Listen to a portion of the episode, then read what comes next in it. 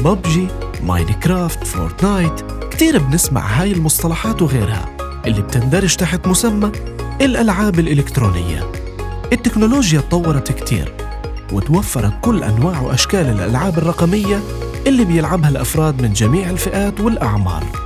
ممكن يخطر ببالنا بالأول إنه ما في منها فايدة إلا المتعة والتسلية بس الدراسات أثبتت عكس هيك. لاحظوا إنه الأطفال اللي بيلعبوا ألعاب الفيديو غالباً بيكون عندهم سرعة بديهة وأداء فكري مرتفع بالنسبة للأطفال التانيين لاحتوائها على أكثر من ميزة. لكن كل شيء له مزايا برضه له مساوئ ومخاطر. آلية الألعاب الإلكترونية إنها تحطك في موضع تحدي بشكل مستمر وتخليك ترغب الفوز. وهذا بيؤدي لشيء خطير وهو إدمان الألعاب الإلكترونية. الإدمان اللي حيسبب للاعبين الكسل السمنة العزلة الاجتماعية ومشاكل في الصحة البدنية والعقلية بسبب كثرة استخدام هذه الألعاب.